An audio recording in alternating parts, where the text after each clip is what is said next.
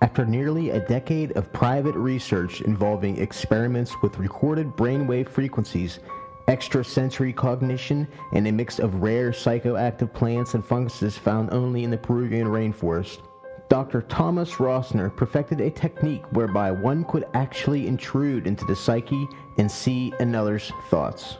Despite having exhaustively documented his rigorous work, he could find no institution that would even offer to review it.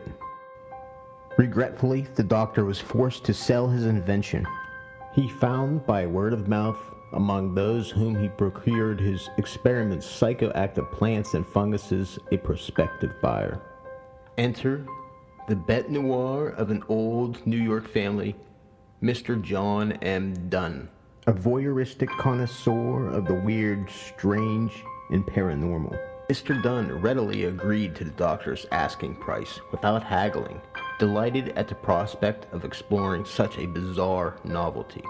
Once adept at the operation of the apparatus, Dunn paid Mr. Rossner off and under an assumed name rented a shabby house within view of Western Penitentiary.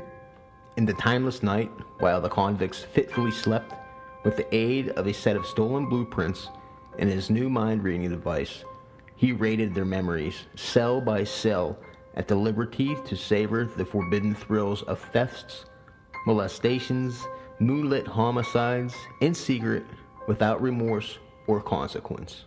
Within a month, the prisoners, telling each other about the nightmares from which they had all begun abruptly to awaken from, discovered they shared striking similarities. First, a parade of alligators and tortoises winding through a swamp crowded with faceless people and surrounded by trees that let out blood curdling screams. Next, a shadowy man whom they looked at directly but could never quite see would watch them in utter stillness from the window of an empty house.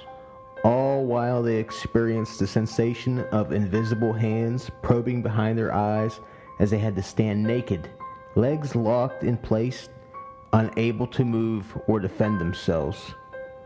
Their compared descriptions of the house were identical to that of a house that they could all see through the prison's barred windows. By mutual agreement, it was planned that the first of them to receive parole or be released would search this house and investigate the source of their troubling dreams.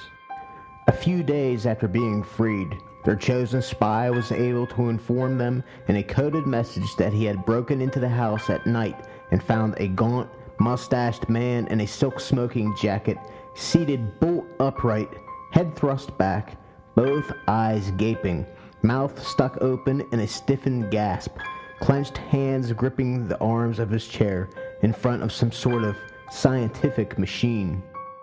In a handwritten journal on the desk told the whole story of his adventures prying, unconstrained through their psyches, plundering the haunted memories of criminal after criminal, seeking ever more shameful and unspeakable experiences.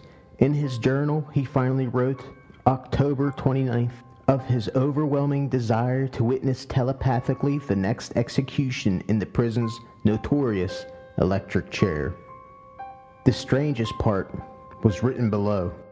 It said, For the weird, the strange, and the paranormal, tune into the Far Side podcast with Brian Keppel, Robert Slavinsky, and Deej Penhollow on October 31st.